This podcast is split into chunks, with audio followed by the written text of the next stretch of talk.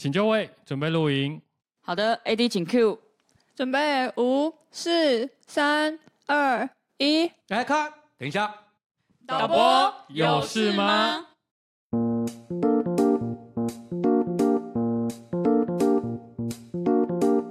大家好，我是唯仁，我是黄国华，我是菲菲。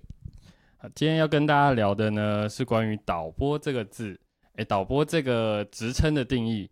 那在以二十年前的电视，传统电视跟现在有了网络媒体，还有很多诶现场直播或者是现场演唱会，其实对于导播这个定义，应该是跟二十年前不太一样了吧？嗯，老师有什么感想呢？我我们这个 Podcast 节目不是那个呃照照着怎么样很固定僵化的顺序来聊的。所以，我们大概每一集要录之前，我们会稍微讨论一下，说，哎，下次我们可以聊什么啊？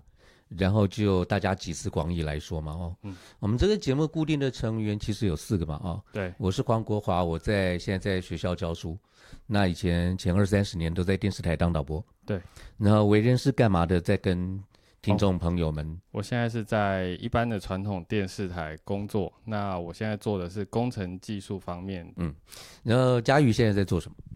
我现在也是在传统电视台当助理导播，新手助理导播。你那比较偏向新闻节目还是？哦，我现在在新闻部。对，好，所以我们那个基本的这个台，我们我们的这几个人的背景，先让大家了解一下。然后我们常台新还有一个。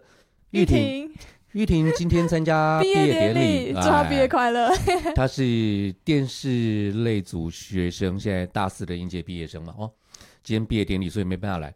好，前情提要，这是先介绍我们大家了啊。嗯，然后回到这个问题，其实我们之前 Podcast 录制的时候有聊过导播到底是什么？对。那么这一次不是说这个这个问题又又又弹回来了，就不是说我们没有新的内容可做了。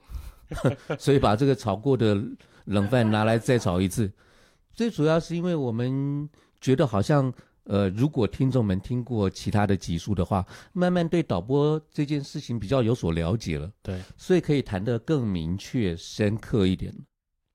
所以导播我们以前说过，导播大概就是做多机或者说多讯道，就他每次在拍摄的时候要率领好几组拍摄的设备，然后呢，在现场。及时的、立刻的做一些剪辑组合的工作，嗯，这个领导者是导播。然后我们现在想要更明确的来谈一谈，那以前到现在，导播做的事情有没有？嗯，有没有因为这个时代的转变而有所变化？或者说，即便是在今天现在，在大公司、小公司或不同节目类别里面的导播，他做的事情是不是一模一样？对啊，主要是要谈这个嘛。对，所以我们现在就先从时间上面来看，以前的导播管的事情比较多。嗯，以前的导播管的事情比较多，是因为懂得做节目的人比较少，所以不管归不归导播管，做节目的人碰到什么障碍困难，都找导播，都很想请教导播。就主持人开场会。问他说：“我要在哪里？”他说：“我也不知道。”你问导播，对吧？我跟你说：“哎，我唱这首歌的时候是唱到哪里的时候跟观众互动比较好？”嗯，那不知道，你问导播。甚至在节目开辟之前，那个现场的场景啊，它的美术设计要长成什么样子啊，走什么风格啊，请导播来一起开会。这个节目录完了之后，如果还要经过后置剪辑啊。那要请导播来盯剪。那以前的社会里面，台湾总共就没有几个导播。以前的社会里面，台湾就只有三个电视频道嘛。对。所以那个时候导播呢，位高权重。可能因为导播参与的层面很广，所以大家也很乐于逢年过节都送导播礼物。那开完会就招待导播吃饭。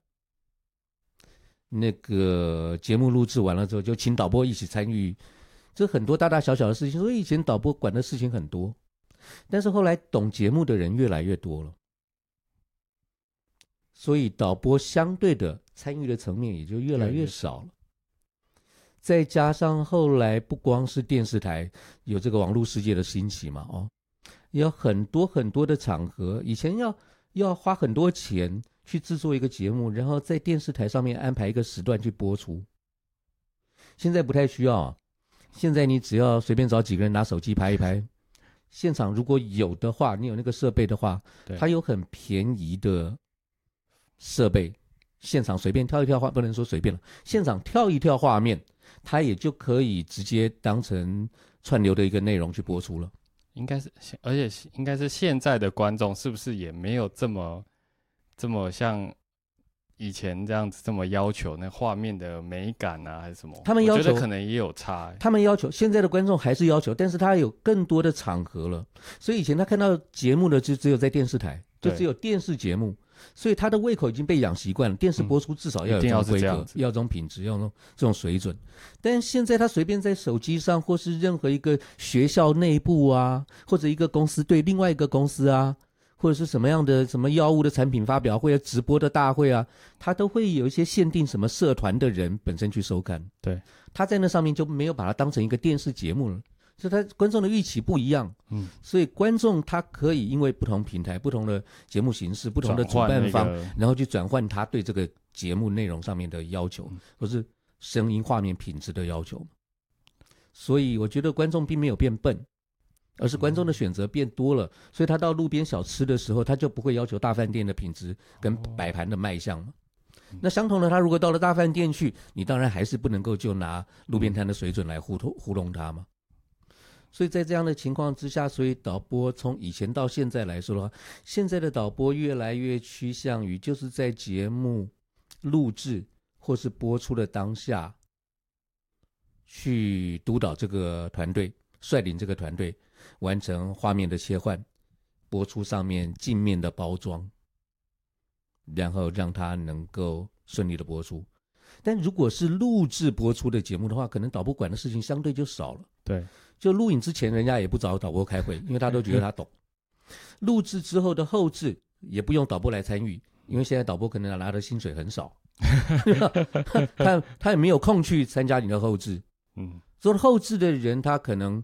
他的想法观念就已经相对很清晰了，所以导播是不是就不重要了呢？因为导播录制之前没有被邀请去商量，录制之后后置没有被要求去参与，那导播是不是越来越不重要了呢？佳宇觉得呢？呃，不对，对对，佳宇觉得，你有没有，你有看你若有所思。嘿，诶，其实我觉得。啊、呃，没有，因为我刚刚在想老师刚刚那个问题，是因为不是因为观众变笨，是因为观众的选择变多。那懂得分门别类去要求。对，那相对来说，导播这个位置是不是也更多元化了一点？就从学长刚刚谈到，传统电视台的导播可能需要懂的东西比较多。那现在观众的选择变多了，那节目的形态也变得更广，那导播这个位置也跟着变得。更多元，这样就变得好像满街都是导播的。对，有一点像这样，就是 就是因为之前，比方说艺人也是这样子，就是以前以前艺人要出道，可能要透过很多很多什么，啊对啊，就是很像现在满街都是网红，对 对对，对，现在任何人都可以出名，那也跟着相对的技术人员也变得门槛更低了，什么人也都叫摄影师，对，拿手机拍也可以叫摄影师。就是这种概念，这那所以导播这个本身它的水准是不是就随着这样降低了呢？只能说，其实应该是说门槛变低了。对，但是导播这个该懂的事情，该假设你是在水准之上的导播，他应该不会比以前需要懂的东西少。就以前呢，在前置企划的阶段就把导播请来开会了，现在已经不太流行请导播去开会。但是导播在录制的时候，他还是要对你之前这个节目的制作的计划要有理解跟掌握的能力，他才能够很好的去执行它嘛。所以以前你如果缺乏这个了解能力，他会把你请去开会，你会一同参与。现在不把你请去开会了，而你还能够确实的执行到他们对这个节目的想象计划跟要求，那表示你的功力其实并没有退步。嗯，相同的，现在导播可能。不会去参与后置剪辑了。但是你导播在录制的当下取得的那些素材，你切换的画面，基本上你还是要能够符合后期时候他们的需求，要不然你还是会被嫌弃的。所以导播还是要懂前置，导播还是要懂后置。所以导播的门槛虽然降低了，但是一个真正的好导播，他懂的事情还是跟以前要一样的多，一样的充实，一样的完整。然后最后最重要的一点是，呃，我们常说，我常说，导播的工作如果把摄影机的位置放对了，就成功了一半。因为摄影机的位置、数量、种类。就会决定了它可以取得怎么样的画面。那取得的画面是足够的、丰富的，到了后置的时候，才有足够的材料可以把它炒出一盘好菜啊。对，如果你在备料的时候就不懂得要做这些安排了，那么这个菜在装盘的时候，他可能你就会觉得这什么菜少了几味，嗯，缺了什么，那就是补不回来的事情。所以导播其实还是相对重要的。只是他的参与的程度跟这个范围可能跟以前不一样，这是从以前到现在这个层面来讨论。刚刚唯仁要谈的还有另外一个是说，因应不同的节目形态嘛，对不对？对，的或者是这个公司本身编制的大小规模，它可能会有所不同。对，那这个我们事先在聊到这方面的时候，是嘉瑜还是伟人想要谈谈实境节目？就是因为刚刚学长提出了节目形态的问题嘛，因为我想到最直观的就是现在观众的胃口比较养的偏向实境节目，就是现在观众说什么呃传统电视不好看，对对吧？然后网络就做了很多实境节目这样。那实境节目比较明显的就是他已经不太重视现场切换，他就是海量素材进后置，然后剪成观众喜欢的样子。应该说，甚至有些非实境节目也想要有实境节目的感觉，去架了非常多的那种 GoPro 隐藏摄影机去完成。像我现在看，还蛮多棚内的节目，其实除了导播自己在 take 的那些可能五六 G 的画面以外，现场到处放满了 GoPro，嗯，甚至 GoPro 也是去摆，也是去。补足那些什么浪的啊，就是整个全带到全部人的那种画面，就是到后置的时候，其实也不是很少量的用，是还蛮长，一直穿插在画面当中，所以还蛮多。现在综艺节目我都觉得有实境节目的感觉，他们就是也很想做成实境的样子，然后让观众就是口味啦，符合观众口味这样。而且很多很多甚至更大型的国外的节目，其实导播的工作已经不是真的只有在 take 画面，他们到真正在录制的时候，他们可能真的只有叫机，就是喊声，对，喊每个机位，但是他所他所组合出来的那个画面，其实其实后置只是拿来参考，他那一段 program 的 take 出来的画面，其实根本就没有要使用。什么？因为他每一机其实都已经单录下来了，所以后置的时候，甚至只是应制作人的要求，再去剪出一个他们想要的样子。哦，那可是这样要导播干嘛嘞？导播可能到现场应该还是一个，就是专业到可能摆机位啊，或者是哦，他们是要这个专业。对，就是现场切换的，还是要有多机组合换，不然可能每一机都是同一个 size 或者同一个角度。但是他们已经不太仰赖于现场 take 的这件事情。所以导播如果要，嗯，我不知道这样理解对不对，但如果是要探讨，就是比方说我想要发挥导播最大的价值的话，是不是还是做直播，就是像典礼啊、赛事，还有录节目？是导播能发挥最全面价值的地方呢？嗯，这个问题我觉得要问国华老师。那个先帮大家理清一下，什么叫实境节目？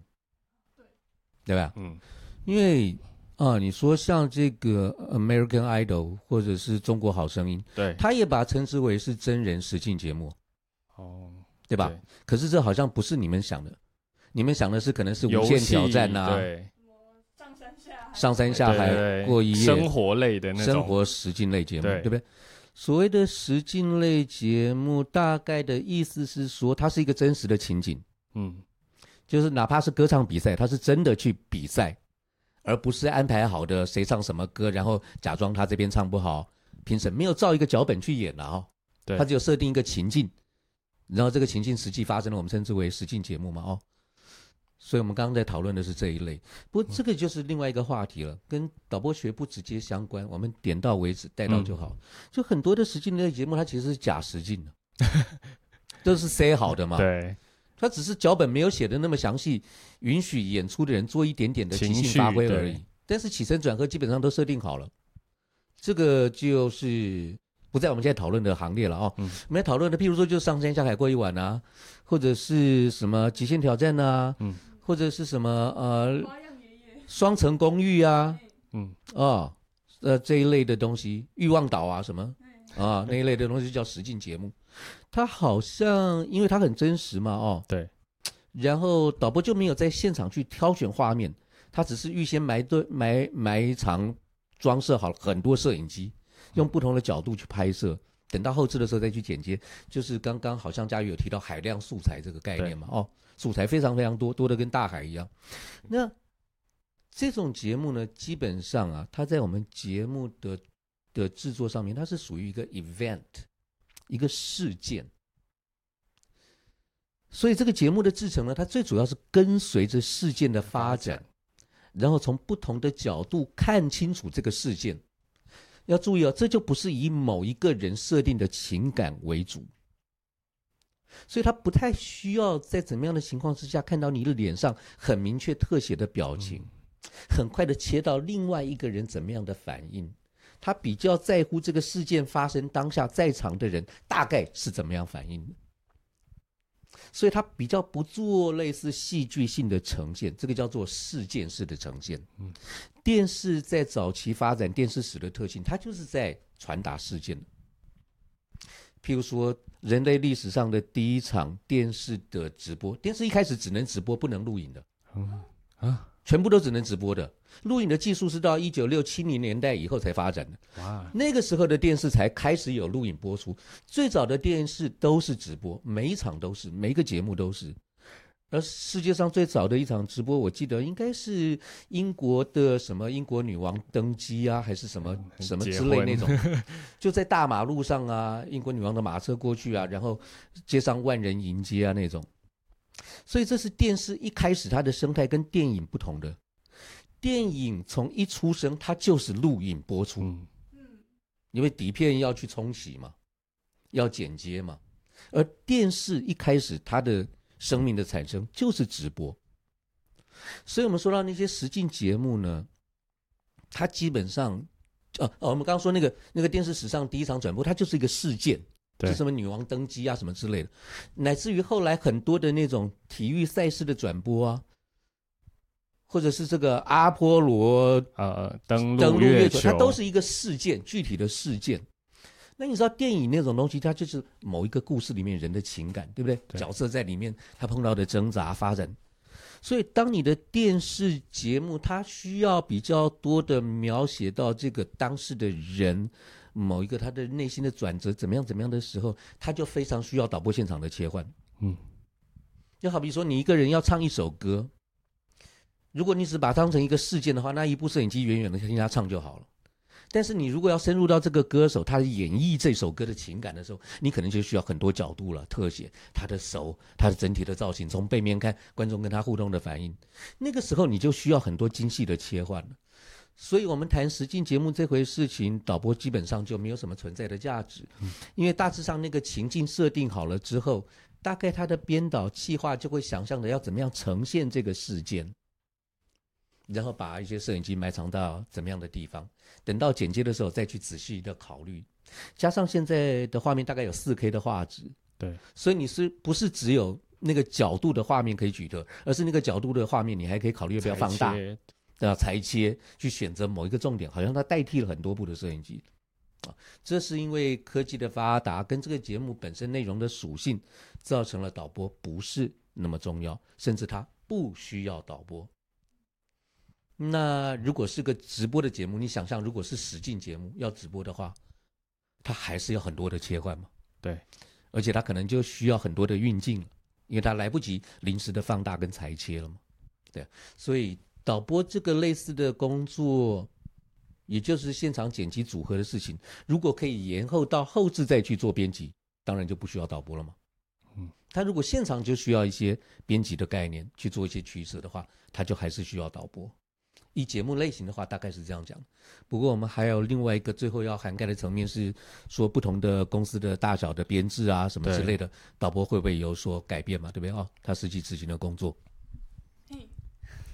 就现在，现在其实很多传统，哎，现在很多制作公司，制作公司其实他们甚至是工程人员兼导播，因为他们的节目是不是都很简单嘛？可能就是就是发表会嘛，可能看得到主持人，看得到他的来宾，这样就好了。对，其实对于对于美感跟节目的要求，其实真的没有那么高。嗯，他只是需要去呈现给观众看现场有什么东西而已。嗯嗯嗯。对我们来说，定义只剩下就是他们的导播的定义只是这样而已。哎、欸，那我有一个理解是，以前的导播比较偏向是会制作节目的人，现在的导播比较偏向会工程的人、会技术的人。我这样理解是可以的吗？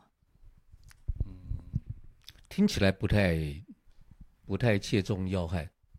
那其实这个概念还是回到我们刚刚说的，嗯呃，刚刚为人或者是佳宇举例的说那种什么，譬如说什么签唱会啊，对，呃，什么什么什么研讨会啊，或甚至是一个什么样颁奖典礼啊，这种东西你去想，它基本上这个节目的性质，它就是一个事件，它是倾向于一个事件的情况之下呢，它的这个。现场的视角的变换，那些他就比较缺乏戏剧性，嗯，他不需要有情感的，对，他可能只需要一个切换员去切换不同视角就好了。那如果说这个签唱会的本身，呃，他安排的节目内容是呃，他要现场唱一首歌，或者说这个新戏要这个开镜的记者会，他是要这个演员来互相演一场戏，嗯。这个时候，他就比较需要一些有戏剧性的拍摄手法，必须需要有一些这个比较有故事性的切换逻辑。这个就不是一般的操作员在选择视角的时候可以胜任的事情。所以这个时候，他就可能需要一个有经验的、比较倾向于节目的导播了。所以主要还是看这个呃工作内容的属性啊，它的节目内容的属性。那我们再说那个比较小的传播公司啊，production house 啊，那些它是工程技术的统筹，或 TD 本身就兼导播了，那是因为省钱，对吧？一个人可以兼那份工作，并不是说那样做最好。那我们也看到，常常那样的 production house 或者是小的传播公司工作室，他真正如果有能力接到了一个演唱会啊，或接到了一段什么样戏剧类的拍摄啊，他就会外聘导播。对，来执行这个工作，所以他不是不需要那个导播，也不是说呃工程技术人员那么容易兼任导播这个工作，只是因为他平常做的那些东西都是属于小吃类的，所以就不用请大厨来了嘛。哦，嗯，今天对于导播的定义，无论从时间还是以不同类型的导播，我们都详细的聊过了一次，就是希望大家有更多了解。没错。嗯，那我是唐维仁，我是菲菲，我是黄国华，我们下次见，拜拜。拜拜。